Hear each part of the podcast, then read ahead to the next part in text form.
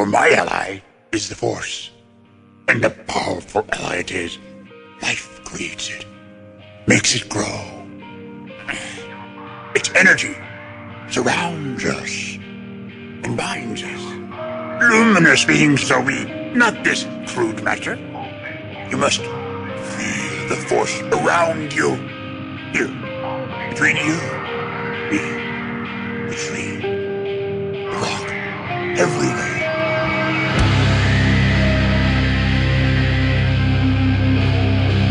Jedi, like my father before me.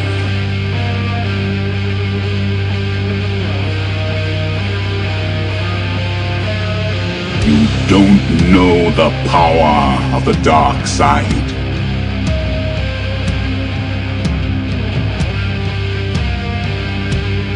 If you strike me down, I shall become more powerful than you can possibly imagine.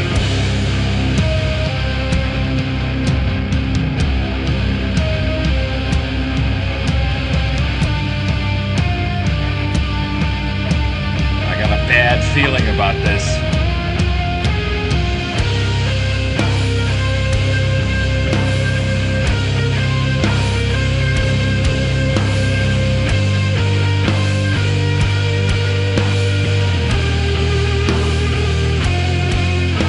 Welcome to episode 81 of Blue Harvest. I'm your host, Halls Burkhart, And I'm your host, Will Whitten. and we are back. And, and you know how sometimes I talk about dead news weeks, how there's not much Star Wars news? Boy, is it a dead Star Wars news week. But uh, I've got a bit of a crazy story to tell you guys and Will. Something that happened to Jesse and I Crazy today. story. Yeah. Really? And uh, we got one little piece of news, but as they seem to do, the moisture farmers, the Blue Harvest moisture farmers, came through in a big way this week. We've got lots of emails to cover, so that's mainly what we're going to be doing today. But before that, it's time for the business. Like us on Yo, boy. Facebook.com slash Blue Harvest Podcast. Follow us on Twitter and Instagram at Blue Harvest Pod. Email us at blueharvestpodcast at gmail.com and buy shirts and shit and mugs, notebooks, whatever you may fancy at teepublic.com slash user slash Blue Harvest Podcast.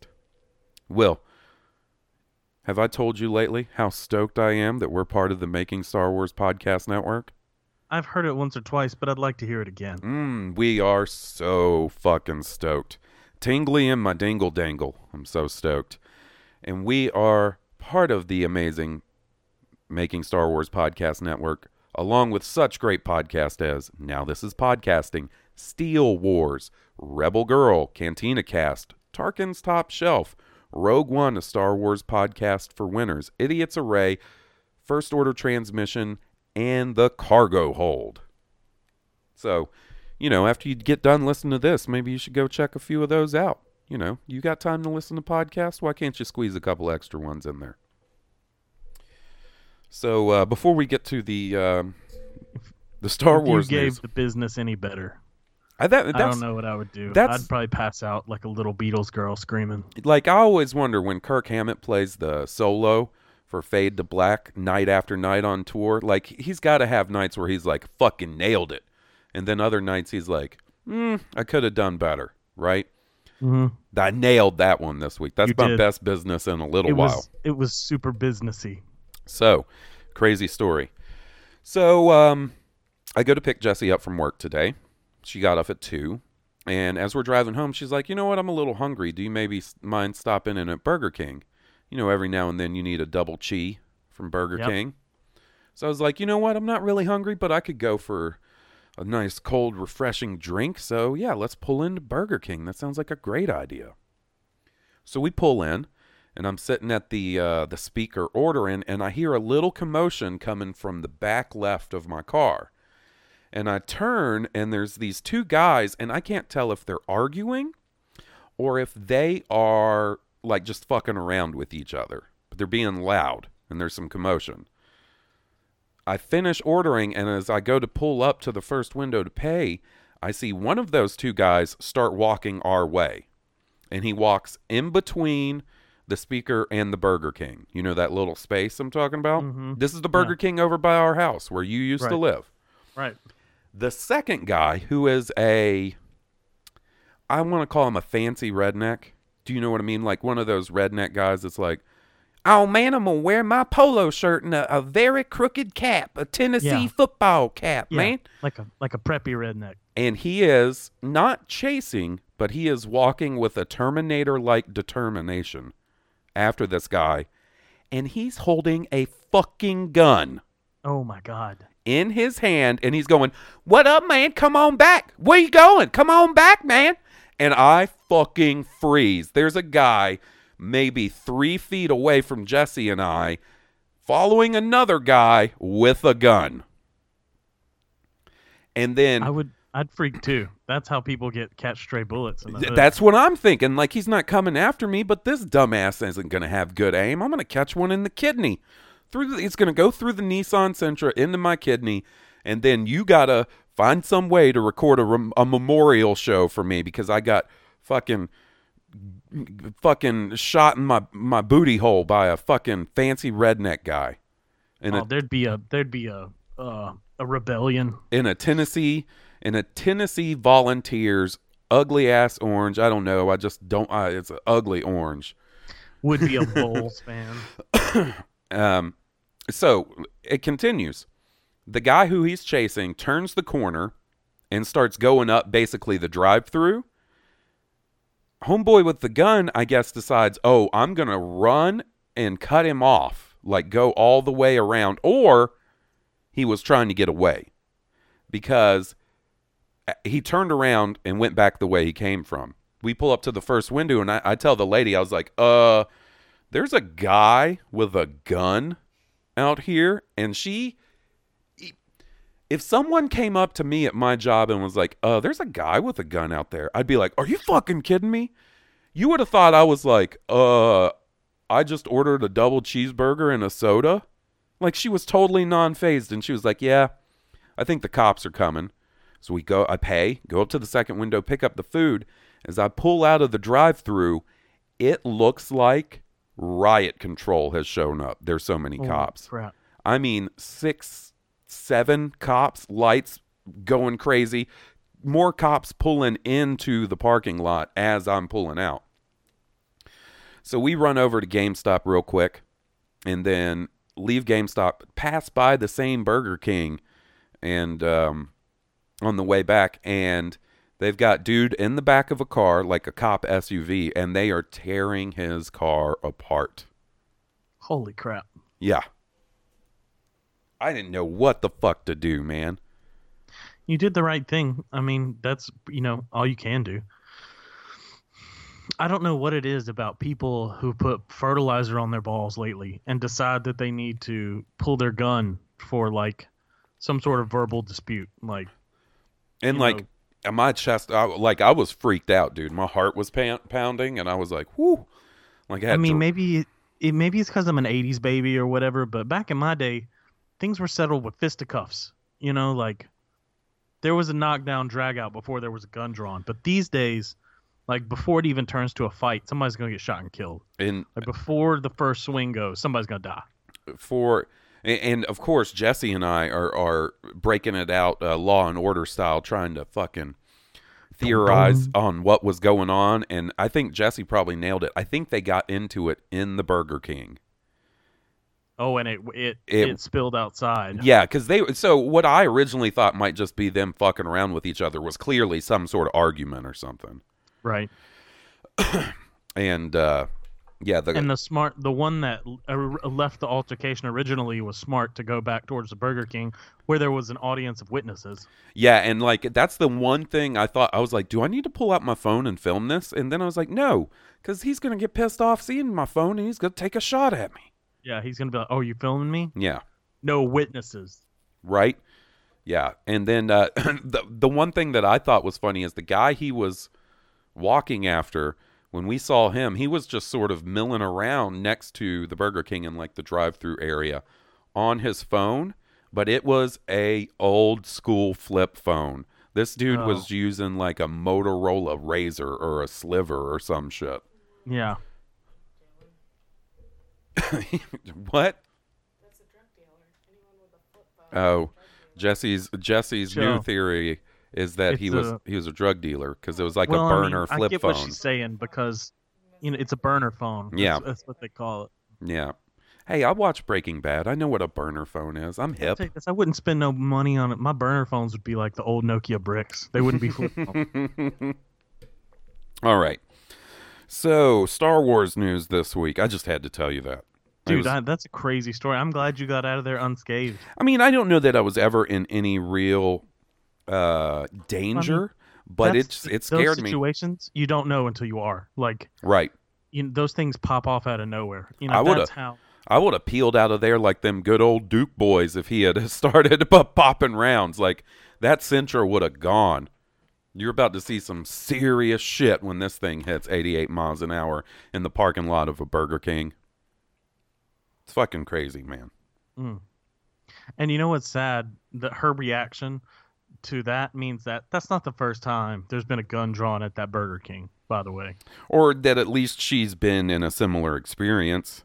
it's been around somebody to pull the gun. You know, being a hothead. You know, um, we don't have that kind of stuff go on that often over in this area. Every now and then, do you know? Do you remember my favorite gas station? You know, I had a favorite gas station, the Kangaroo. Yeah. Go in, get a big old fountain drink. Little, Well, that's where the cops usually hang out. That's Yeah. their like hub. Well, you know why they hang out there is because that place has been robbed a couple of times. I went in there right after it got robbed one day, and uh, the guy ran over towards like Wings Plus. You know the Wings place, mm. hmm Wings Plus. which is now an A Wings, I think. If Yeah. Bum is listening. Yes, in fact, they did change the name to A Wings. George Lucas gonna sue somebody. A Wings. Mm. And I'll tell you what, since the name changed, those are not A Wing quality wings. They should really call it like C plus wings, D Wings. D wings. Um, you, you, know, I, you know, I have varying different opinions on gun violence, but it's sad that you know the, the thing you hear all the time nowadays is, you know, what stops the only thing that stops a bad guy with a gun is a good guy with a gun.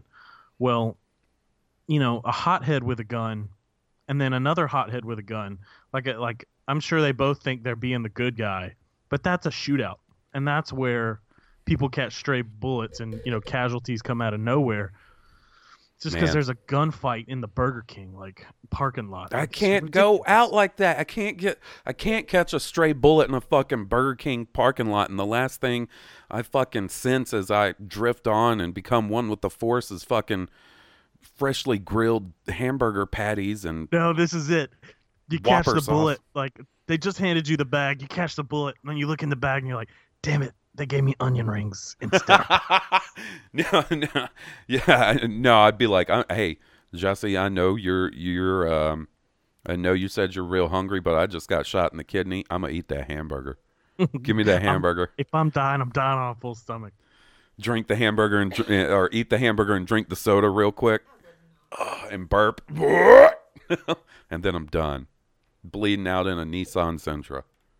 Like that, like the guy in, in a military movie is like just wants that one smoke to go out on, that last double chi to go out on. Oh, just one more. Just hold it up to my lips. I'd be all bummed because she gets hers plain. I'd be like trying to pass it back through the window, bleeding out. Put some mustard and some pickles on that, please. And call an ambulance. Call the ambulance. All right. so, um, Star Wars news this week, not a lot. The biggest thing, I, I did another search on Star Wars news just to see if I missed anything, but really the biggest thing I came across is that they announced that at Celebration this year, there's going to be a EA hosted video games panel to talk about current and upcoming EA Star Wars releases. So Wow. that's definitely one of the ones that I'm gonna try and uh um you know, hit up. Uh if I had to guess, it's mainly going to be Battlefront 2 centric. I don't even know that we'll get to see anything. The, the reason I say that is because E3 isn't too terribly long after celebration and they seem to want to save that kind of stuff for E3 lately. I don't know Um, if games just don't have the life they used to, but I hope they're still making money off Battlefront One. You I- know, like I hope that's still alive. I mean it. You know, I, I, I enjoyed that game. I'm not as critical of it as as some people have been. Um, and I still go back and play a couple of rounds here and there. It's one of those things where I've put it down for so long, and then the people that are still playing have been playing since it came out, so they're just waxing me now. Right? And yeah, like the part of you that's like, oh, it's fun to fire a blaster. You know, there's just no feeling like that. Or fly the ships. You know, like that's really the best, one of the best Star Wars flight simulators that I've ever played. And Right. The most fun, I'll say.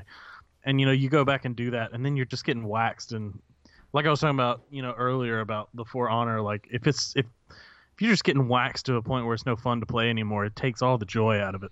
Right. Um. So, like I was saying, I think this uh, conference or panel or whatever will be probably Battlefront 2 heavy. Maybe we'll get some footage or some screenshots. I wouldn't necessarily count on it. Like I said, I think they're going to want to wait for E3. We know this one's going to have a campaign, so maybe we'll get some details on when the campaign will be set or something to that effect. Right. Um, and then, you know, past that, we've got the Amy Hennig led Visceral Studios Star Wars game coming sometime next year. I doubt we get a trailer or anything like that. Maybe we'll hear a little bit more. Um, it'll just be interesting to see. Like, I would love to know more about that game. I'm gonna be honest. That's the one I'm. I'm more excited for that game than Battlefront 2. And that's Um, just that's like we don't know anything about that, do we? And no, I mean we've gotten the tiniest little glimpse uh, of some footage from it, but we don't know when it's set, who you're playing. It's pretty much assumed and maybe even partially confirmed that it's a uh, Uncharted slash Tomb Raider style third person adventure game, Mm-hmm. which I'm all about. Um, and then we know that Respawn, the company that makes Titanfall, has a Star Wars game coming out at some point in the future. Uh, who knows if that's? It looks like they're going to do sort of a one a year thing going out. That's gonna be going awesome. Forward. I'm Yeah, excited. I yeah, saw the Space Barbarian playing the Force Unleashed online. yeah, yeah. Because it was a Made it's a good. it was a free game with gold last month. It was Mhm. one of their games with gold, so he picked it up, and I texted him about it and was like, "How you liking the Force Unleashed?" And he's like, "It's tough, but I'm digging it." And you know, I told him to stick with it and and stuff because it's in, uh, I would say my top five Star Wars games of all time. Force I Unleashed love- one. Love that game. Love the combos. Love the combat. Love the way you interact with the game. Yeah. You know, love all that. In retrospect, the story is a little goofy. It doesn't hold up well, but you know what? It's still a fun Star Wars space adventure, especially It now that you don't have to think of it as canon. hmm It makes it better to me, the story, because before it seemed a little goofy that Darth Vader got his ass whipped so much. Right. You know? Um, it's definitely. I feel like, you know, it was in that time where we didn't have anything to fill that void. You know, the can't, there Yeah. wasn't canon laid down yet. Well, I'll say this: uh, that opening level of the Force Unleashed, is, which is like the tutorial level where you're Darth Vader on Kashyyyk and you're just Mhm. mowing through Wookiees and Yeah. force pushing them around and tossing them and Slow choking them. And just slow, yeah. Pimp, uh, Darth, like that guy at Burger King, man. Like he wasn't running; he was doing the Terminator stride, Mm-hmm. just going through Wookiees, man. That is a cool ass opening level. It is. Uh, something I could honestly be down with as a Darth Vader game, playing as Darth Vader. Absolutely. Um, and I, I, you know what? I wonder if we'll see that, but I, I think Dar- if Darth Vader ever gets his own movie, it won't happen until after that. You know, because there's still, if you're gonna do a Darth Vader movie, there's like power, a power cap and a level that you have to establish. That we, you know, just recently had an addition to in in uh, Rogue One. Yeah, you know, I go back and forth on on Rogue One on whether I think Darth Vader was too spry or powerful. Not not powerful, but was doing too much compared to what we see him do in the original trilogy. Right. But honestly, I don't really think he was, because if you think about it, he's just fighting little rebel grunts. He's not fighting a Jedi with a lightsaber, and he doesn't do anything too extreme. If he was flipping around and doing backflips and the splits and shit during that battle, then I w- that would be too much. But like he does sort of just do the Darth Vader stride forward and doesn't let anything stop him. Nope. Just he starts walking and basically just keeps walking through that whole battalion. Yep, yep. I can't wait to see what we've got in store for Star Wars video games because Battlefront did it for me for a little while, but then, you know, I sort of fell off and I went back for each of the DLCs here and there to check them out. And there's cool stuff. I just want it to be, I want Battlefront 2 to be in the place that Battlefront 1 is now at launch as far as features and game types and stuff like that. Give me as much content as like the ultimate edition of Battlefront has to start off with plus a campaign and I'd be mm-hmm. pretty happy with that. And and that would make me want to, you know, maybe inv- invest in a season pass or something like that. Even though I hear that that EA might be getting out of the business of season passes. They're not doing God, I hope so. They're not doing one for Mass Effect, so I'd rather pay for individual DLC right. than season pass than have the season pass because it's a gamble. Yeah. Because I bought the season pass for the division and I bought the season pass for Battlefront and ended up not playing those or my friends didn't play them. You know, by the time all the the stuff came out, and then there's even like post season pass stuff. Like, Where they're like, "Oh, this isn't part of the season pass, bro. This is well, extra." then why make a season pass? Why Yeah. make me? You know, I understand getting paid for your content, but I was more okay when the DLCs were appropriately priced and you just paid extra for those. Yeah, you know what? I am I am not one of those people that's against DLC, but if you're going to want me to spend an extra 5 to 15 bucks on a piece of content for your game that I've already spent 60 bucks on it, I better feel like I get my money's worth for that. Right. And I feel like you know, back in the day when Halo 3's map packs were like 5 bucks and you got 3 new maps. Whoa, perfect, you know? Right. Five bucks for three new Halo maps, which is the only game I'm playing on my 360 right now. Right. But then you get into this crazy shit where like you'll get a DLC that's, you know, 15 to 20 bucks and you get like an hour or two out of it. So, and like optional DLC. Like you give me guns that just look different but aren't super powered. You know, like right, right. What was the point? A gun that you know, the hazmat version of something that I'm never gonna wear or use because there's no. It just it's a way to switch it up. You Right. know, like like uh I like I like the way like BioWare does their DLC. I like the way Bethesda does. You're going Right. to pay a little bit more but it's going to be really good stuff. Same thing with DLCs um, that are worth your time. You yeah. know, like, like you said, like Bethesda, like Skyrim, or you know, The Witcher. You know, things That's what I was about to say. CD Projekt Red with uh, The Witcher 3 have done an amazing job with their DLC. Things you don't feel gypped. Mass Effect, extra missions. Yeah. like, definitely, you're gonna get your money's worth. You feel like. The cool thing about Mass Effect is they would do a couple of DLCs towards the end of that game's life that sort of bridge the the gap in between, say, Mass Effect 1 and 2 or 2 or 3. And they were never crazy. They were like twenty bucks or less. if oh, No, way less. 10 to 15 at most, depending Yeah. on. I think they were a little more expensive with 3, but they were a lot bigger with 3. So, well, you want to cover some of this mountain of emails we got? Yes, you know I like the emails. Well, you know how we start the email segment. Uh, yeah.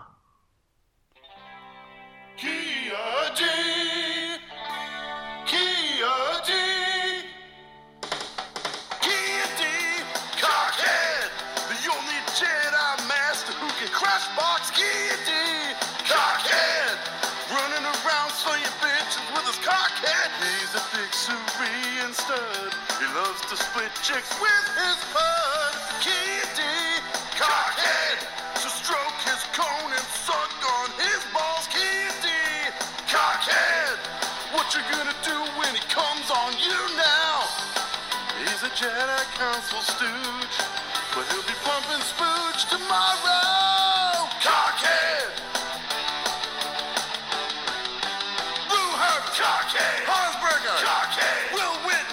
Mm. Goose Payne, G Money, King Tom, Joe, Key and D, Cockhead.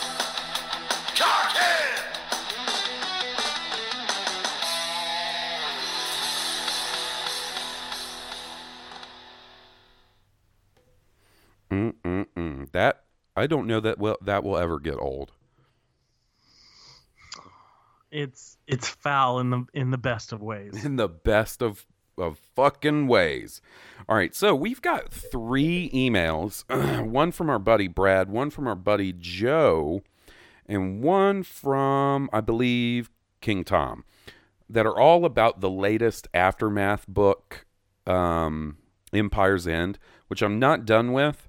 We're going to cover the emails cuz I checked them out and there's nothing too heavy spoiler um related, but we're going to save those emails to the end in case you're listening to this and you're still working on the book and you don't and you absolutely want nothing spoiled or anything like that. We don't want, you know, you to get bummed out that you heard something you didn't want to on our show. So we're going to save those for the last emails. So let me go on through here and uh, get the other ones that aren't. First up, we got our buddy Chris. Halls and Will. A bit late, but congratulations on making it onto the best Star Wars podcast out there. Well deserved. I really appreciated your podcast more so over the past couple of weeks as it gives me motivation and a reprieve from the physically and mentally demanding U.S. Army's Jump Master School. Holy shit, we got an ODST on our hands, Will. ODST, that's what I was about to say. Listening to your guys during my lunch break and on my commute have kept my equilibrium. Dude, th- th- thank you, buddy. Thanks, dude. On to the real reason for my email. What can I do to convince my right hand man and unit first sergeant that Snoke is not fucking Plagueis? Every week we go round and round. He's incessant. I know you find it aggravating when people send you clickbait sites with stupid and outlandish Snoke theories as he does to me, thinking he's uncovered some treasure trove of hot Star Wars news. He neglects to check out MSW.net's MakingStarWars.net's site and all the great podcasts out there despite my multiple efforts to lead him to truth. It looks like there is some good information telling of Snoke and the First Order, Order's origins in the recent released Empire's End novel, though. But any help to try and shut him up would be helpful. Otherwise, I'm buying a bulk packages package of your steel se- steals, your Snoke Theory sucks stickers, and wallpapering his whole damn office with them. I like that idea. Even though I don't enjoy guacamole, even though I don't enjoy guacamole, I did enjoy the video of Will making it and would gladly take guac all over my fake neck, face, neck, and chest if Chef Will prepared it. Have a good weekend, fellas. Chris. Hey yo, hey yo, it got mad sexy there at the end. Dude, it did. Well, you don't have to like walk nobody. Nobody says you got it, but I appreciate it. You know, I'm sure we could find something that you liked. You know what's weird is I don't like avocado, but I like guacamole. I know that's, like weird. the people that don't like tomatoes but like ketchup or spaghetti. Oh, okay, I guess yeah, I guess that's similar. I only like avocado if you mash it up with a bunch of shit and I eat it with salty ass chips. Fuck Mm, I yeah. like avocado. Did I you don't- put avocado on a sandwich? Mm-mm. It's like Mm-mm. it's like butter. It's like you put butter on a sandwich, but it's it's got this awesome flavor. It's like the tuxedo, the bow tie on a sandwich. All right. So what do you think? How how can he convince his buddy that Snoke isn't Darth Plagueis? You can't. You can't because there's entire faction on the internet to back him up. You know,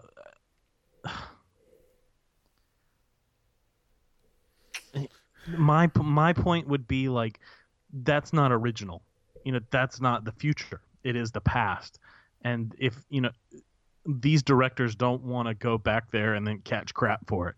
You know, they are going to forge a new way. This is a new story. We're headed in a new direction. And So that is not the full circle they're trying to bring it back around to. he mentioned the aftermath books. I would say that's a good route to go, is because they kind. I feel like they kind of hint at where Snoke came from in those, and it's not. Doesn't seem like Plagueis type stuff. Um, granted, I'm not done with this newest one, but from what I understand, you know, there's no real concrete Snoke answers in it. the one the one that makes the most sense to me if plagueis developed the ability to cheat death you know why would he walk around all messed up physically you know you would assume he's powerful enough to fix himself or move his consciousness or something like Yeah, yeah. And, you know, the other thing about Snoke is, is like,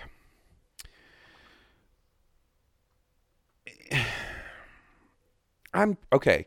For one thing, I'm pretty sure that it is still canon that Snow uh, that Plagueis's race or species was Muun.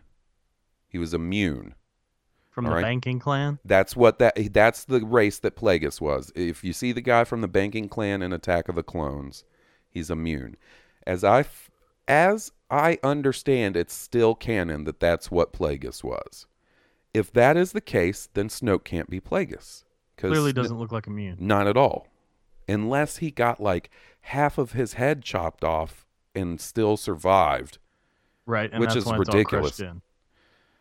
Oh, oh well. um so I would say that. I would use that argument.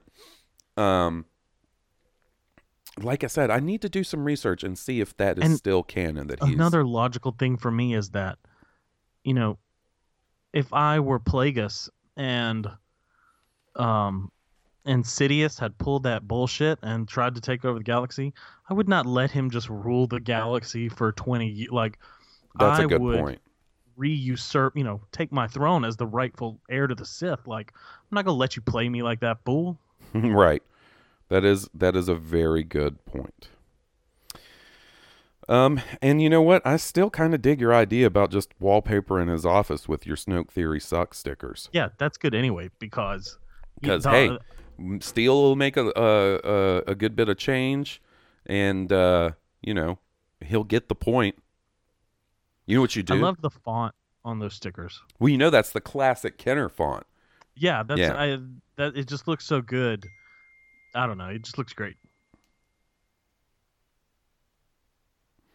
Um, yeah, it looks great. The, the thing that you know a lot of people don't.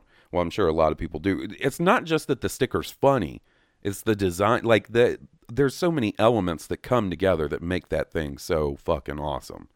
You know, hmm it's it's the timing of it with coming out like when you have all these crazy Snoke theories, and then you know, it's the use of the classic Kenner Kenner font-. It's basically an inside joke, Right. you know, punchline for us Star Wars fans. Yeah, yeah, that people take too seriously. Right? Right. If if you don't know what that means, you know, you don't know Star Wars. You don't know jack about Star Wars. So um, next up, we've got an email from our buddy Jonathan. Greeting, Hawes and Wills. I pluralized you for some reason there. It appears that we're starting to get little bits of information about the Han Solo movie since production has begun. I'm reading on I'm reading more that a few websites I'm reading on more than a few websites that Phoebe Waller Bridge is playing a mocap character in the film, and more specifically, she's playing a droid. Please, please, please be clear that this report did not come from that ass clown Mike Zeroh. I know there are droids in Star Wars universe with a female persona, but in films, the only one I can think of is the protocol droid that was serving drinks to Qui Gon and Obi Wan on the Trade Federation starship in Phantom Menace. As an obsessive comic book reader, I remember a badass female droid from the Dark Star Dark Horse Star Wars comics, Agent of the Empire, INGA 44 or Inga. Honestly, I thought she looked cool as hell, and I think it would be pretty cool if they borrowed a bit of her design or personality for a droid in the Han Solo movie. Also, I'm wondering when are we going to get the Cooking with Will segment? Sometimes I find myself enjoying an old fashioned, fuck yeah, while listening to Blue Harvest. I seriously need some Blue Harvest themed hors d'oeuvres to pair with my drinks. Also, while we're on the subject of hors d'oeuvres, I gotta ask a question about cheese straws.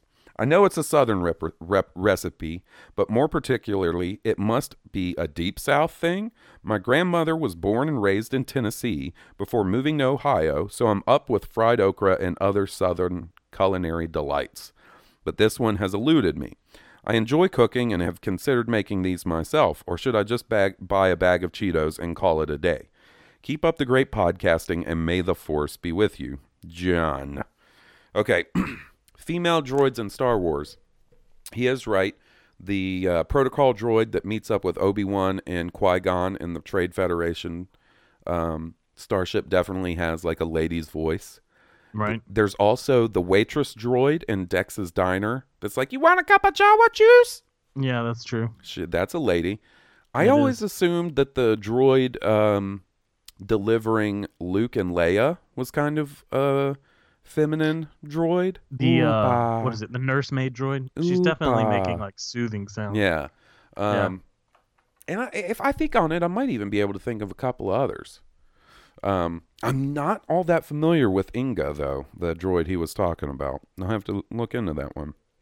So, uh, Will, since you're the culinary master, why don't you break down cheese straws for our buddy John? And should he just forgo making them and go pick up a nice bag of Cheetos instead? I'll tell I'll tell you what cheese I'll tell you about the cheese straw, then we'll talk about the Cheeto. Um, the cheese straw is basically, I mean, for lack of a better term, I'm going to classify it as a biscuit. And I don't mean biscuit in the way you're thinking Southern way. I mean biscuit as in the British terminology, like a wafer or a a crisp or a cookie or it's like a savory cookie almost. It's crispy and it has the texture.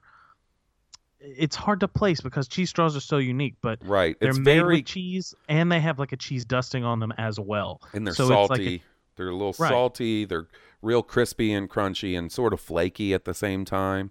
a they're good. savory, I like salty, cheesy biscuit almost, but that mhm. you know, it, Not like it- a Cheddar Bay biscuit from Red Right. Lobster. no, like a like a wafer, crisp, thin. I don't know that I'm using so many adjectives, but they're necessary because the flavor and texture of it is different than what you're used to. Eh. It, it I would get a package of cheese straws. Um, usually packaged in a way at Christmas time, like in a Pepperidge Farm kind of hmm container or bag. Those are usually really good. Uh, I've never made cheese straws from scratch, but I can imagine those are even better. They Uh, are. Homemade I've had cheese homemade straws cheese straws and they're good. are phenomenal. You know, I've just never. I'm sure they go around at holiday time, but uh, I, I recommend them as one of your hors d'oeuvres if you're going to. Uh, the Cheeto, I had a love for Cheetos when I was young, and then the older I got, the flavor is great, but the way they stick in my teeth, I don't care for. It I don't like irritates- that part either, but damn, do I love fucking Cheetos, man. But I Cheeto- know they- exactly what you're talking about. It's like and you got sometimes Cheeto mush up in your teeth. You got to go when like, you're halfway through the Cheeto bag, you're like, man, I wish these were cheesy poofs. oh, you see, know, I like- never, I ne- I prefer crunchy Cheetos to poofs or puffs or puffs, yeah. yeah. That's just me though. Cheese puffs, dude. That's I feel like the powder saturates through all that aeraceous, you know, the the the volume of it. But the you know, All right, Cheetos are good. I won't lie, but I don't like the way they gunk up in my teeth. are you ready to be put on the spot right now? Yeah, go ahead. give give our guy a, a, a quick, easy hors d'oeuvre to make while he drinks an old fashioned and listens to Blue Harvest.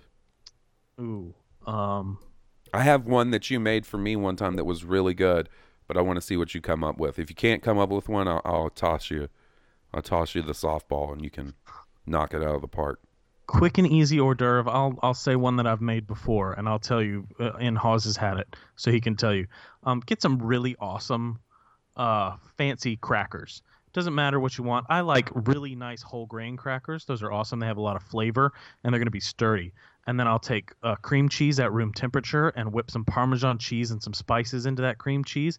Not too much to overpower it. You just want a hint. So just the Parmesan and maybe one or other spice to a dash of Greek seasoning. Spread those on the cracker uh, and buy some already smoked and cured salmon. Put a little piece of that smoke cured salmon on top, some fresh dill, and then a nice little sprig of dill on top of that piece of salmon. Nothing too much you can't fit in your mouth at once. You want the d'oeuvre to be pleasant. You can take it in two bites if you're trying to be dainty, but really, if you make the cracker the right size, it'll have a spread of that, um, the cheese and herbed cream cheese, a little a little nice square looking piece of uh, smoked cured salmon, and a nice fresh dill on the end, and it'll just set the whole little order off. And it is amazing. That is the one I was thinking about that I was saying. Was it really? Yep. That's funny. It stuck with me. That's funny, Hawes. You you came over and you made those and your dumplings. I don't know Yeah, how dumplings. easy it would be for you to convey your dumpling recipe over a podcast, but maybe the next time you're in Birmingham, I'll get all the stuff and we'll make like a YouTube, but blue cooking with Will, Dude, I'll Blue how Harvest. to make dumplings. So easy. So easy They're to make so dumplings. I'll show you how to do it. They're so good. So, yeah, I I just think that would be one that maybe our listeners would enjoy. Yeah, I'm looking forward to the recipe segment as well. It's just my lazy butt, you know, not being able to devote too much time into it. But whenever Hawes puts me on the spot, it, we can. Yeah. We All right. seem to we seem to recipe it out. All right, so that's uh now, guys. Don't blow up the email box with this, but if maybe you want to toss in a, a culinary related question or give Will a category, I'll put them on the spot when you email it in. Be like, "What? Hey, I got a twenty pound turkey. I got a turkey emergency. Do you want to tell everybody about Johnny Grosso's turkey emergency? Johnny Grosso. I love this story. I love Oh. this story. It's funny. Johnny Grosso's mom brought him a turkey and was like, "Here, here you go. Here's a turkey." And it was thawing. So you know, when you have thaw poultry, you need to cook that quick for freshness, and you don't want things like salmonella and E. coli to set up in it.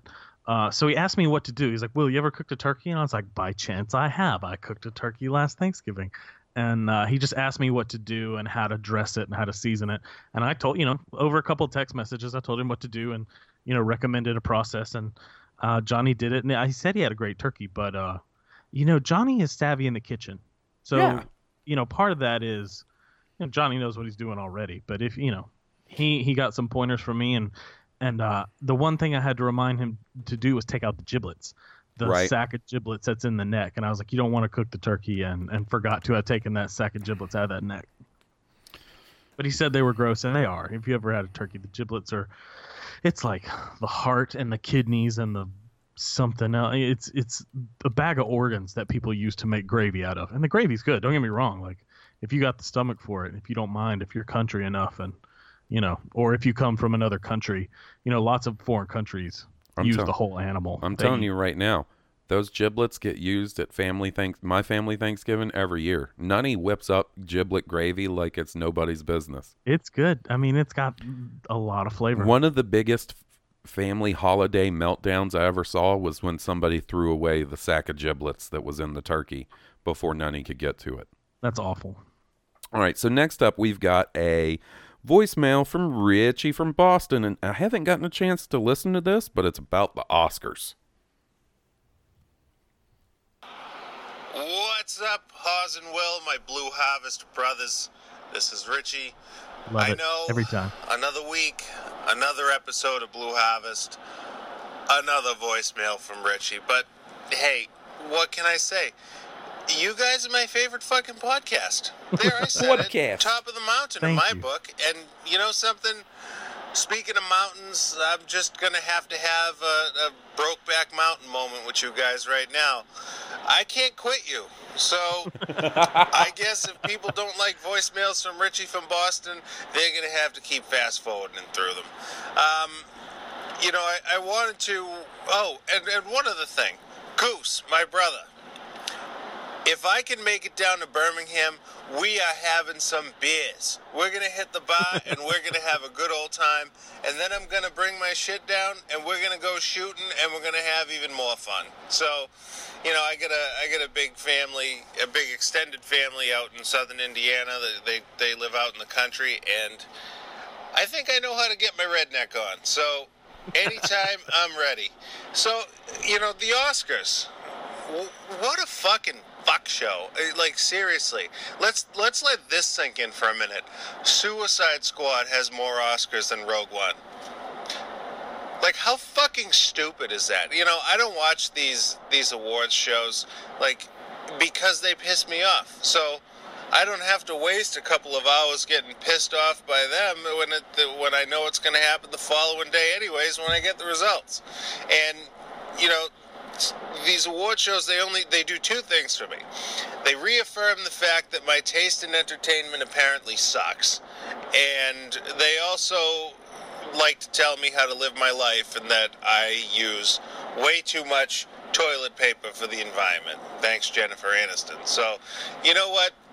I'll pass. I, I think I'll watch something else. But seriously, let's let this sink in for a minute.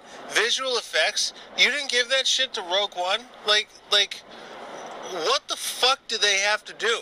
They brought a dead actor back who's been dead for 20, 22 years for you know to, to act in this movie and not just like spin around and, and have some some cool looking scene or anything or um, you know even just to appear and, and look good and be like wow look at him he had fucking speaking lines like he had dialogue he had a fucking role in this movie and the oscars were like oh yeah that's cool visual effects uh, well, I guess we have to nominate them for that. But you know what?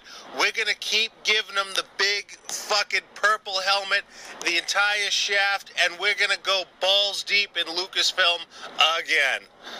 All right, guys, that's all I got this week. Take care. Yeah. You know, I It's because of the niche. It's because it is a sci-fi niche. I this guarantee. is the thing. When Suicide Squad wins an Oscar for anything, that should be everybody's guarantee that the Oscars are just bullshit. Who gives a fuck about an Oscar? I understand that if you're in a movie or you directed a movie or se- et cetera, et cetera, it's amazing to get nominated, much less awarded an Oscar. They gave Suicide Squad a Oscar. The Oscar Suicide Squad got was for best makeup and hair design. A movie where Jared Leto playing the Joker had a fake gold grill and a tattoo on his forehead that said damaged won an Oscar for best makeup and hair. That's fucking stupid. Yeah, And uh, especially in the same category as Star Trek Beyond. that the the creature makeup in Star Trek, and you know I'm not a Star Trek guy. The creature makeup in Star Trek Beyond was incredible. It really was. How is that possible? Can you look up who won for visual effects for best visual effects? I believe it was The Jungle Book. It was. It was the Jungle Book. I was just looking at that. Okay, look. And which I'm sure is amazing. It I is. haven't seen it, so I can't call that either way. I but- think it's on Netflix still. That's where I watched it just Oh, recently okay. on Netflix. And The Jungle Book was never one of my favorite Disney movies, but I really enjoyed the live action Jungle Book movie. This is the thing though, as and this is not taking anything away from that movie. As great as the special effects were, guys, it was tigers and giant cats talking to each other and being friends with a little kid. Um, it, it's it's right up my alley, is what I'm trying to say right. the visual effects were not on par with Rogue One, and I don't feel like that was is me being biased. They were amazing, not no doubt about it, and and not just Tarkin or Leia. I'm talking. Look at the amount of Yeah. detail in you those can leave space those two battles, scenes out, and still, and still, the fact that Alan Tudyk was playing a motion capture character, and not once did I think that's CG to me, K2SO is an amazing, amazing example of a motion capture character that doesn't I- take me out of it.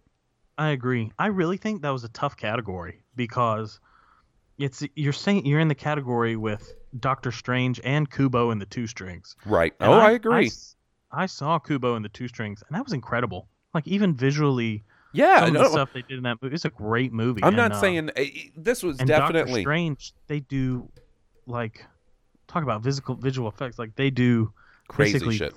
fractal geometry and like acid trips with reality. So like, I that's a tough category. I But, agree. mean, I, I agree that Rogue One was visually. I thought it was better than all those, but you know, I, I feel like the Jungle Book one because it reached a broader audience. Yeah. Yeah, I mean that's probably true. Well, I mean, you could say it reached a broader audience, but it didn't beat out Rogue One as far as uh um box office goes. Right. So, next up we got an email from our buddy Vader Nick. Hey guys, Vader Nick here. Got a problem. I'm a collector, you're a collector. All this Han Solo movie talk got me thinking. Are we going to get eight Alden Ehrenreich and Donald Glover figures? You know, Han and Leo figs, figs with their face sculpt? Do you want that? I'm torn. Would like your insights. Oh, P.S. I'm telling you right. Uh, go ahead. P.S. Sorry. Well, we'll talk about this first. And then the PS is kind of funny. I just sort of skimmed it. You would be brain dead not to merchandise off this Han Solo movie. That's all I gotta say. Oh, we will definitely. And this is the thing. I think I'm all down for it because this is the younger version of the characters. They're not gonna like Donald Glover isn't gonna look like Lando on Cloud City in this No, movie it's as far as an the exact outline. same costume. It's No. not gonna. And I imagine that same thing with uh, Han Solo. Like he'll have a costume that looks Han Solo, but it's not gonna be like Right. an exact copy of the you know Han Solo uh, a New Hope costume. So that alone, it's not like they're just going to take you know back stock of Lando figures and Han figures, take the he- heads off and put younger versions on. So I'm all down for it, man. you know me, like that. That's part of my major involvement in the lead up to these movies is going out for the Force Fridays and seeing the new figures and finding what I can and and all that good stuff. Yeah. All right, next up. P.S. My buddy Rich, aka Poonhammer, who admittedly had a terrible first impression with, has changed his gamer tag, maybe not exactly to a lesser offensive gamer tag. He has been telling everyone he really gr- regrets botching his first impression with you, not knowing I hold you in such high regard. Especially when I told him if you or Will were ever on, y'all would get priority over him. Will has rec- recently played a few games with him, and maybe he can attest that he's not as bad as he was that first night on Overwatch. Would you ever give him another chance? Man, this is that's an odd thing to write into us, buddy. This is what I'll say about Poonhammer, well, uh, Nick. You're never gonna find me the guy that's like, Nick, you shouldn't be friends with Poonhammer. So that that's not what I'm saying. You you be friends with him all you want. Be friends with Poonhammer. And let's keep in mind that this is a grown ass man whose Xbox Live name was at least for a while Poonhammer. okay? Keep that in mind. Keep in mind the let's say colorful language he used which is what really uh, was not to my liking when uh, I played Overwatch with you and and Poonhammer that one time, Nick. And keep in mind that this is a podcast littered with colorful language. So if if he was breaking out stuff that made me not stoked, he had to be pressing uh, the buttons pretty hard. Now, will I ever give him another chance? I'm going to be honest with you, Nick, probably not. Now, does that mean I'll never jump in a party and play with you guys? But, like, you know, some people just don't mix, my buddy. And I think Poonhammer and I.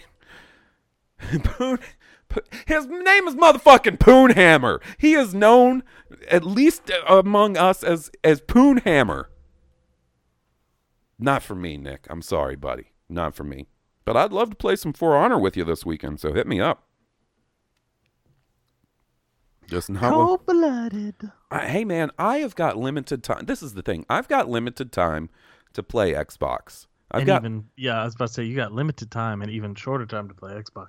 I've got limited time to play Xbox, and when I do, I want to play Xbox with buddies like Nick and Johnny and Will and Goose and Steve and Brad and you know who else do we play with? John and um, you know guys that like I can Nick two Nicks. There's we've got Vader Nick and Spoopy Nick, two Nicks. Jeff all these guys I enjoy playing games with. Like, even if we're not playing the, the same the same game at the same time, we can be in a party and just bullshit and have a good time. There's nobody bringing the mood down like a poon hammer, striking down like Thor with his hammer of poon. So, hmm. I've got limited time, and I want to spend that limited time with guys I enjoy being around, and on a, in an Xbox Live party. So, that's all I got to say about that. I watched Forrest Gump today. Did you really? I did. It's a good watch. All right. Next up, we have uh, email from our buddy Eric. Hey, Hawes. Not sure if it's been mentioned on the pod yet, but a few weeks ago you had sa- you said you had been naming the episodes off of something, and a few weeks prior to that, you told us that Cracked Rear View was one of those albums you listened to in your me time. Are the episodes titles also track titles for that album?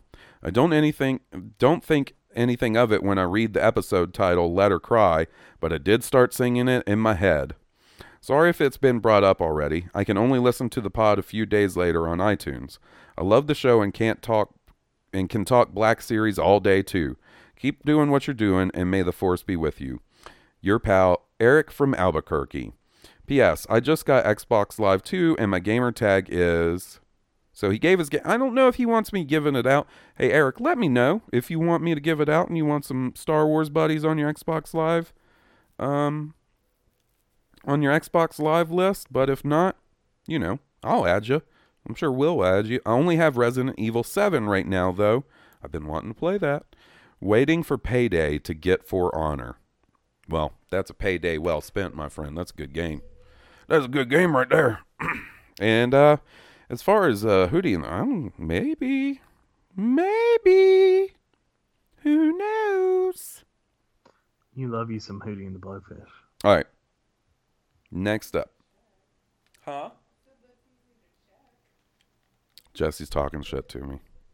Uh oh. Next up, we've got an email from our buddy uh, Joshua. Joshua. Hi, Hawes and Will. First, I would like to say thank you guys. Uh, to say you guys are awesome. Being from Kentucky, with much of my family re- residing in Appalachia, it is nice to hear Star Wars and nerd breakdowns coming from the Southeast, and I appreciate you sticking up for rural, rural Americans everywhere. Yes, we have running water, and yes, we do wear shoes. Anyways, after hearing your discussion about how you hope that Rey is a Skywalker, I couldn't help but cringe at the idea. The biggest issue I see with this is that the timeline just doesn't make sense. I have not yet read Bloodline, but from what I gather, mainly from Wikipedia, it occurs six years prior to The Force Awakens, and Ben Solo has yet to fall to the dark side. This would suggest that Luke Skywalker has not fled the galaxy and his new Jedi Order has yet to be slaughtered. With the Force Awakens di- visual dictionary placing Rey at 19 years old for Episode 7, that would put her age at 13 during Bloodline. Now the girl in Rey's Force backs was clearly less than 13, and if I was to take a guess, she would have been about 5 years old when she was left on Jakku. I see three basic, non stupid Snoke theory ways she gets left on Jakku if she's a Skywalker. 1. Luke leaves her on Jakku. Luke would have abandoned his daughter on Jakku eight years before the fall of the new Jedi Order. The galaxy's beacon of light and hope leaves his daughter on an inhospitable planet to be a slave in all but name to Unkar Plutt. If this is the case, the Intergalactic Child Services needs to get a call. I mean, there was no one better to watch this five year old daughter. No moisture farmers were available, or did he drop her off at survival school daycare and just forget to pick her up at the end of the day? I just can't see a way the story group could write their way out of this. She is kidnapped and left on Jakku. The problem with this is that Luke is the man who refused to give up on his deadbeat father, who choked out his mother, killed his mentor, ordered the murder of his aunt and uncle, murdered hundreds of children, and whose favorite sport was trying to kill all of his friends. Wouldn't Luke have spent his time searching for his kidnapped daughter instead of training Jedi? And once the Jedi thing blew up in his face, wouldn't he have just put his entire focus into finding her instead of hiding out all emo style? Once again, I can't see how Luke could still be the good guy if this was true. Rey's mother left her on Chu, Chu on Jakku without Luke's knowledge. Points 1 and 2 hold true for this unless Luke didn't know about Ray, and it's hard to imagine Luke going around having one night stands with women. Then again, Johnny Grosso would love this because then there could be hundreds of Skywalkers throughout the galaxy, from the days of Luke sowing his wild oats and every cantina winch that he would that would have he could Jedi mind trick into sleeping with him. I don't think Luke. I'm gonna take a quick dive. I don't think Luke would be a scuzzball like that. Like if Luke was hooking up with ladies, I like to think that he didn't need no Jedi mind trick, no Jedi chloroform. Right. Um, uh, I mean, come on. Luke Skywalker is not the Star Wars version of Robert Bar- Baratheon. That is an excellent Game of Thrones reference, my friend. On top of the implausibility of Luke Skywalker galactic gigolo, Luke and Rey don't share an uncanny resemblance, so I'm not sure how their familial connection would become known to either of them. I understand that there are ways around all of these, and Rey could very well be a Skywalker. But I think some of this needs thought, more thought before we say we hope Rey is Luke's daughter, because I don't see how Luke could come out with much likability if he is her father. In the words of Maz Kanata, whomever you're waiting for on Jakku, they're never coming back. But there's someone who still could. The belonging you seek is not behind you, it is ahead. What are your thoughts? Thanks, Josh. P.S. How messed up would it be if Luke started crushing on Rey and it turned out she is his daughter? I mean, first his sister, then his daughter. Could even set up Star Wars. You could even set up the Star Wars version of Oedipus Rex. Yeah, I'm gonna skip out on that part, buddy. I'm gonna I skip out on the part. happen. I mean, it I'll would look. It would be kind of creepy if if a 60 year old Mark Hamill was crushing on a 20 Not looking good for leaving her when she's a kid. She look even worse that way. Um, I mean, he every single one of those points he brought up is 100% valid. He Right. brings up great points Don't disagree in any way. and don't disagree in any way. The one thing I would say is, you know, what are they going to do with Luke going forward in episode 8 and 9? Is he going to be the righteous and just, just always making the good decision, knight in shining armor hero of the movie? Or is he going to have some mistakes in his past or some things he regrets in his past that, you know, sort of pepper his personality with a little, you know, a little spice, for lack of a better term. Raised Anakin, you know, and he's still a good guy. You know, just because we make mistakes or Right. Right. That's the true. wrong path. Now, Yoda like I was said, defeated by Palpatine and When I say- into exile. when I say that um, I want her to be his daughter, it's from admittedly purely selfish reasons. I like I, w- I would like Luke Skywalker to have a kid to carry on the Skywalker legacy.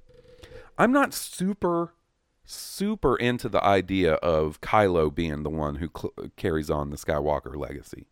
Right. Now, what I can f- take uh, consider to be kind of intriguing is what if we explore the idea of you don't have to be born in the family to be part of the family. Let's say Rey isn't a Skywalker, but takes the Skywalker last name after training with Luke and getting to know Luke. What if Luke becomes her, you know, foster father or her replacement dad, you know? Right. to me that's still valid even though she's not part of the bloodline clearly she's still super powerful in the force so you know if she were to take um take the skywalker last name i wouldn't have a problem with that And you know, they could move totally away from that. You know, They we could. could we could be looking at a sequel sequel to the sequel trilogy with no skywalker where the story of Skywalker is simply Anakin to Luke, and then and then the passing of you know, and the and whole then thing kylo Luke because kylo is a skywalker right? i mean his And last name isn't skywalker but he is a skywalker he's part of Yeah, the it carries the blood, Uh, and Yeah. the whole reason it's important is because of the vergence in the Force, Anakin's conception, right. And that's carrying on that line of what's obviously potency, or you know, in the Force, or something, you know, and it's, I mean, lightning to the Priory of Sion, like you want to know where that bloodline goes if it is that powerful, you know, it's compelling, and if it's not, that's fine. Like it's fine that to me like that someone else carries on the mantle whoever he you know it's just important that he carry on the jedi you know pass that along pass on what you have learned you know that's what's most important not that they're a skywalker Right, exactly. So, you know, I, like I said, does my enjoyment of this sequel trilogy hinge on the fact that Rey would be a Skywalker? Not at all. That's Not just the one. That's just the one I like the best. Honestly, And I want to be surprised. so hard I feel like it was too, man. if it's not like This is the thing. If if he is her dad, then I don't see them going the neglectful father route where he did drop her off on no Jakku. he didn't know she was there Right. or and you know it would seem how do you you know, someone so strong in the force and all your meditation how do you not know you have a daughter What- that's the only thing that would catch mine they're keeping and the other thing is is they're keeping what Luke was up to in between Jedi excuse Bless me you. Jedi and um um The Force Awakens so secretive that it makes me think that there's a little something there going on. But, Right. you know, what do I know? All right. Next up, we got uh, one last voicemail, and then we'll get to our Empire's End related emails. But uh, first, we need to hear from our latest Jedi friend, and that is Azor's Bandeam. For you guys that don't know who that is, he is the young child who uh, Anakin slaughters. Master Skywalker, what do we do? And if you weren't aware, apparently he survived. He's not Snoke, but he does sound kind of like an angry soccer hooligan. Hello, this is Sors Bandeam, and I'm back. Now I've got a message for Anakin Skywalker. I haven't forgotten what you did to me, and it's about time you showed yourself. You ponce. You must think I'm some sort of a mug if I'm just gonna let you force kick me in the fucking knackers and leave me for dead. I couldn't walk right for a month, and I ain't gonna let that slide, Skywalker. I ain't no soppy twat like Coleman Trebor. I mean, that guy, he couldn't hit water if he fell out of a fucking boat. Now you've got 48 hours, Skywalker. Do you hear me? And I expect you to show yourself. By the way, I ain't forgotten about you, Ki-Adi, or your Muppet friend Kit Fisto. So you better be putting your affairs in order before I catch up with you. Now on your way, you mugs. Holy shit. Those guys better watch out. They better watch out. I'm telling you right now, I wouldn't fuck with that kid. No, Oh, man. he's an adult now. Now listen. I think we're glossing over an important piece of information. In that scene in Revenge of the Sith, after the kid is like, Anakin, uh, Master Skywalker, what do we do? And Anakin ignites his lightsaber and the kid jumps and it cuts away. Now we know what happened immediately after that. Anakin Skywalker kicked a seven year old in the fucking nuts Damn. brutal. He really did go over to the goddamn side, a uh, dark side. It's just not okay, even for a bad guy. And how fucked up is it that Anakin just kicked a kid in the nuts and was like, "Yeah, I killed him. He's that motherfucker's dead. Kick that little shit in the nuts." Be angry looking at him the whole time. Starting to think that Anakin Skywalker was possessed by the spirit of Poonhammer. All right. So, guys, we got three more emails left, and like I said, they're Empire's End related. I've skimmed them. I don't think there's anything super spoilerly, spoilery in them. But if you're, you know, in the middle of the book or haven't started it yet and don't want to know anything, you should probably turn back now. Thanks for listening this week. All right, guys. First up, we've got our good old buddy Brad, master at For Honor. I've played quite a bit of For Honor with this guy lately, having lots of laughs. He's a good soldier. I say up with Brad, down with Poonhammer. Mm. Up with hope, down with dope. You gonna hurt Vader Nick's feelings. I hey, he should not have any feelings hurt because he knows I love him. And this is nothing against Vader Nick. I play I play video games with Vader Nick all the time. If I got time to play video games with Vader Nick, I'll play video games with Vader Nick. I have no problems with Vader Nick. Hans like, get behind me. Get, Get- behind me, Poonhammer. Get behind me, Poonhammer! Hey, fam. I would love to hear your thoughts on that excerpt that came out from Empire's End about J- Jar Jar's fate post Revenge of the Sith. It doesn't seem to really have an impact. I would have loved if they took a risk with his interlude and done something unexpected. There would be no consequence if it ended up being bad because the expectations for Jar Jar are in the gutter. No one cares. So why not shoot for the stars? Try to, try to surprise people. Feels like a missed opportunity. If it could be anything, what would you want the fate of Jar Jar to be? Thanks, guys. Are you familiar with uh, what he's talking about? I am. I believe we discussed it already. I think we discussed. I don't know about on the podcast. I think we talked about it on the headset. Okay. So, just a quick recap. There is an interlude on Naboo, and there is a shunned Gungan who paints himself up like a clown and entertains all the children on Naboo. The adults and stuff fucking hate him, and it's Jar Jar. And the reason they hate him is they blame him for the state of the galaxy. So, Jar Jar is basically shunned by the adults, loved by the kids, and he's a clown that dances and tries to entertain them, right?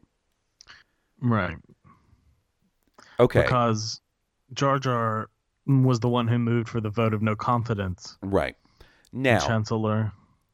I'm torn because I kind of like it because it's just so sad. Like, it's so sad in that way where you're like, damn, Jar Jar really is. It, it makes you feel for him, you know? It it takes the fun out of hating him. But It disarms you with that. On the other hand, from now on, you can't be like, "Oh, fuck Jar Jar," because like, oh man, he really he kind of gets it bad in the end. On the other hand, it's so fucking on the nose and kind of corny. This is this is the kind of thing I don't like about these aftermath books is they're a little too on the nose, wink wink at the camera, corny, back to the future, people showing up at points where they shouldn't be type stuff. Right. So like really it is real life. The adults hate Jar Jar.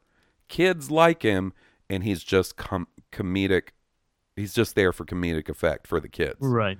So it's almost like Chuck Chuck Wendig's commentary on the prequels or Jar Jar or the fan reaction to Jar Jar. And to Right. me it's too on the nose, too real world and too corny. Pandering. What would I like to see happen to Jar Jar? Well, you know, that's a good question. Because clearly they were going to do more with Jar Jar until the fan reaction happened and then George Lucas dialed back on him for episode 2 and 3. So it's an interesting question. And I'm going to be honest, I was surprised this happened at all. I thought Jar Jar was going to be like the creepy uncle in the room that nobody ever addressed. Like you're all at family holiday and you know, you're like, "Oh, how's uh, you know, cousin Tim? How's Aunt Judy?" Nobody asks how's like, "How's Uncle Mitch?" Cuz everybody knows Uncle Mitch is a fucking creep. And they know the answer to that question. How's Uncle Poonhammer? Oh, I knew that was coming. I felt it coming. So um yeah, see, I kind of think like wouldn't it be interesting if if Jar Jar sort of fell into Palpatine's sort of you know, inner circle a little bit and just got swept up into the politics of it all.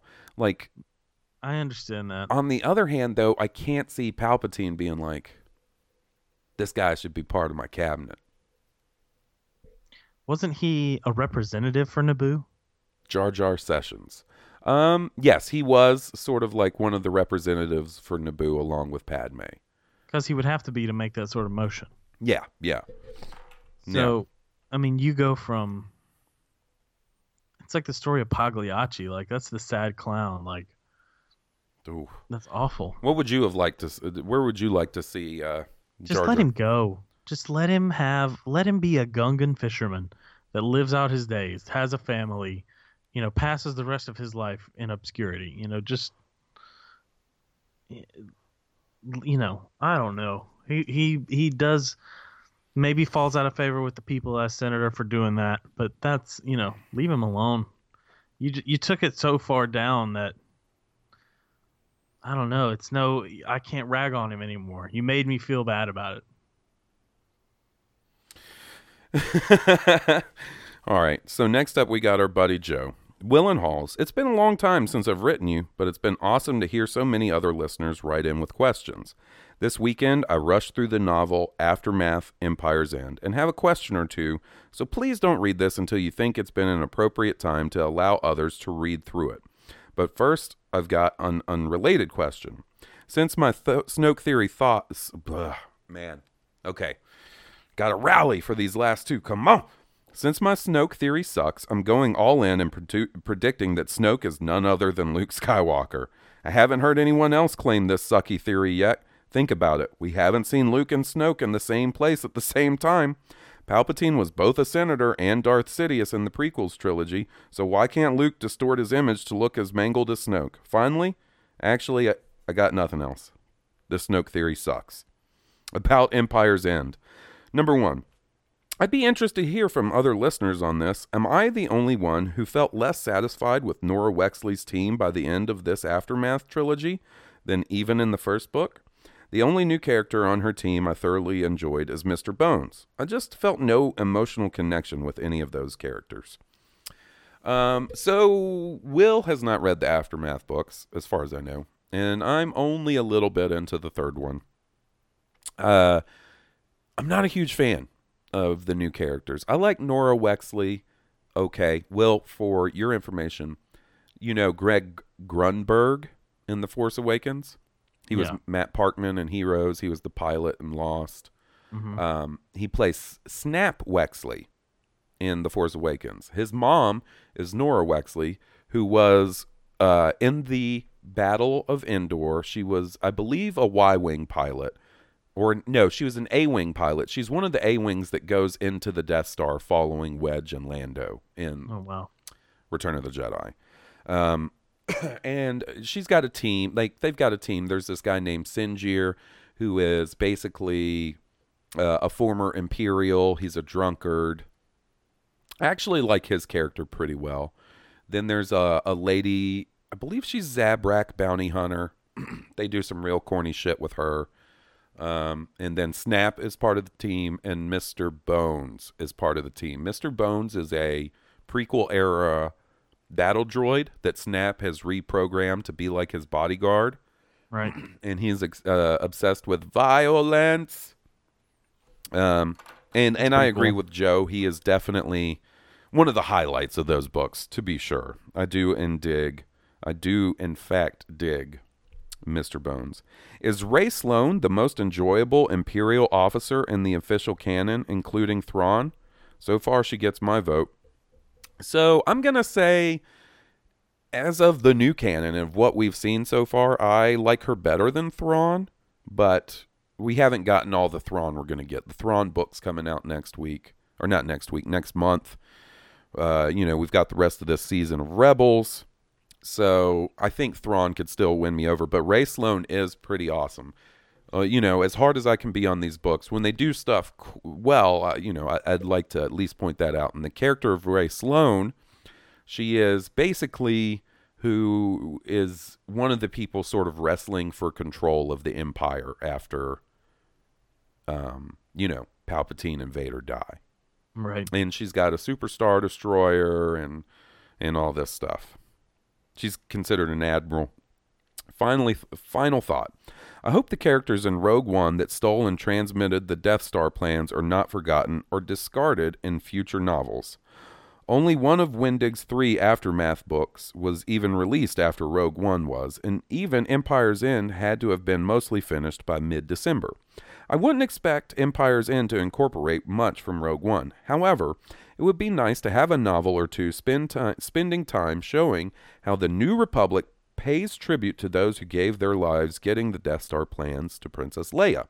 It doesn't sound like we'll get another movie about them, so it'd have to be a book. Hopefully, this email isn't too long, but it's been a while and I had to make up for lost time. Keep up the great work, Joe. So, yeah, you know what?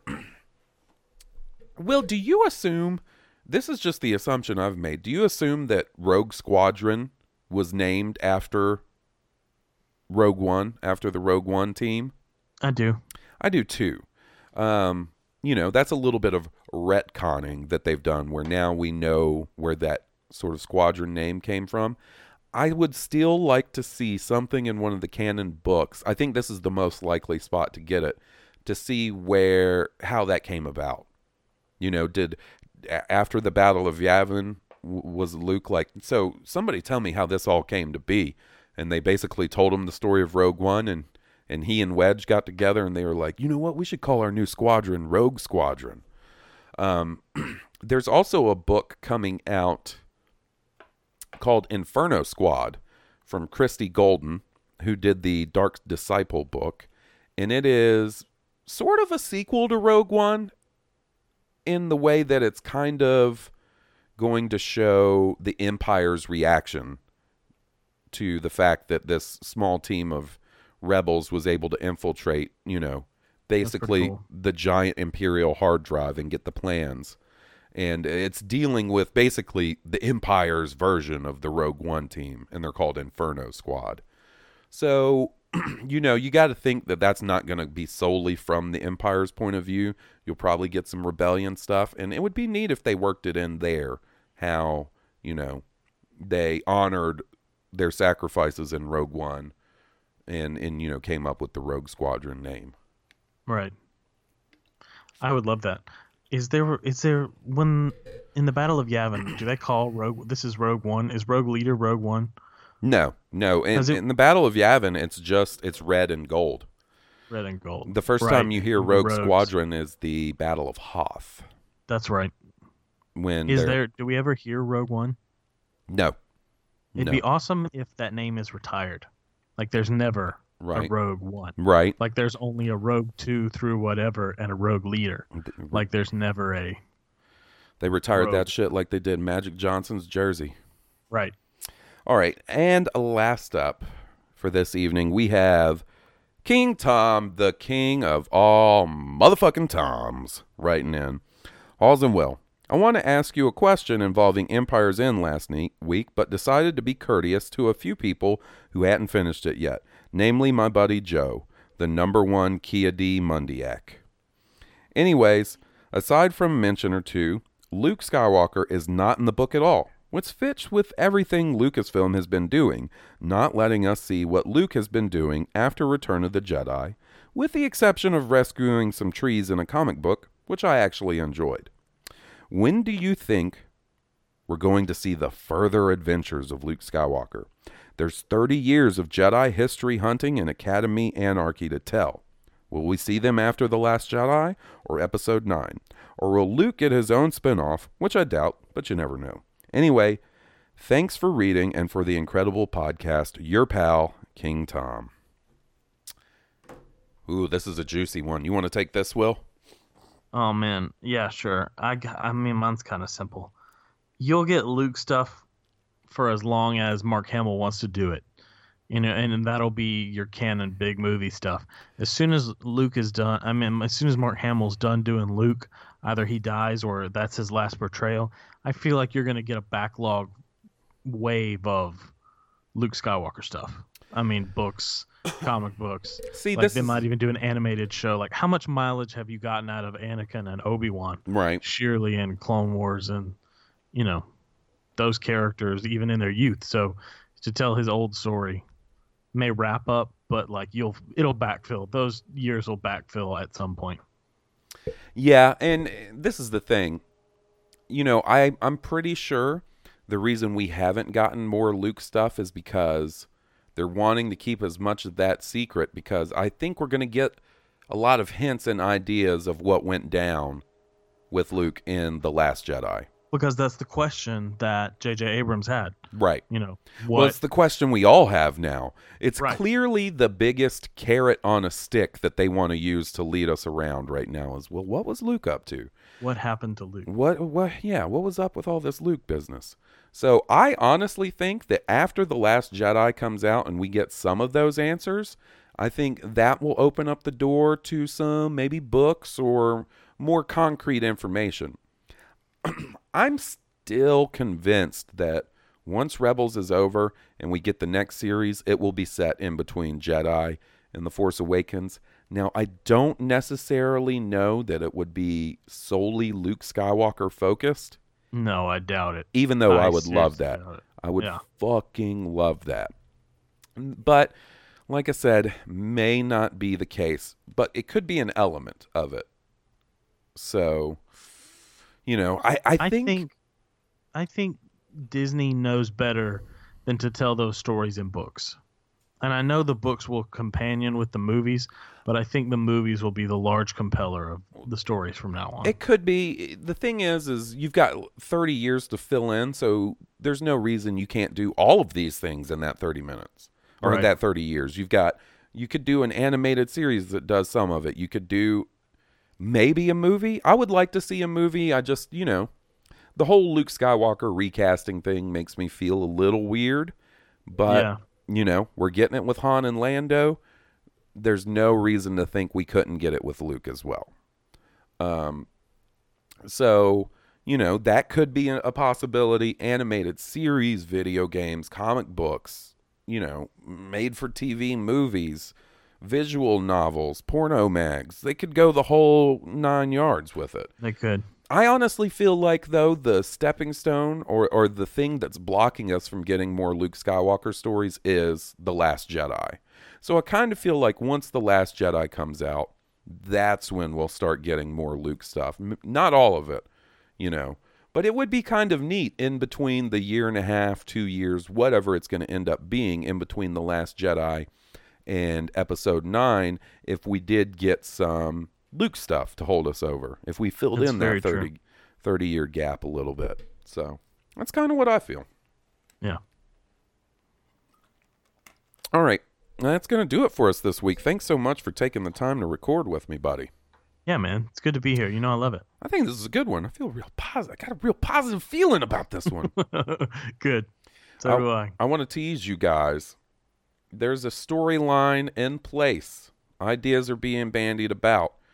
A much beloved on by some people and a much a much thought of as over the top by other people trilogy of Blue Harvest content may be com- completed very soon.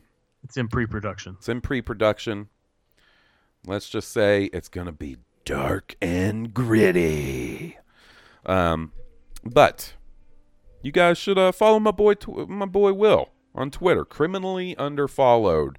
He will. You can ask him a food piece of food advice. He'll get back to you. I've seen it. I've seen it. Yep. Uh, you should check out our T Public store. Buy some shirts and stuff. teepublic.com slash user slash Blue Harvest Podcast. If you like our theme song, you should check out the band that was kind enough to provide that music to us. They are Stoned Cobra, and you can check them out on iTunes, Spotify, and at stonedcobra.bandcamp.com. Literally, guys, it could be no easier. If you're listening to this podcast, there's a way you can listen to some Stone Cobra. Please do it so they don't think we're a bunch of fuck dicks. Because we're not. because we ain't fuck dicks.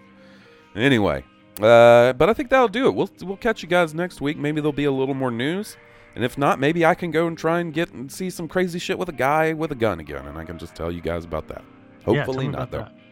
But uh, until then, for Blue Harvest, I'm Hans Burkhart. And I'm Will Witten. May the force be with you. May the force be with all of you.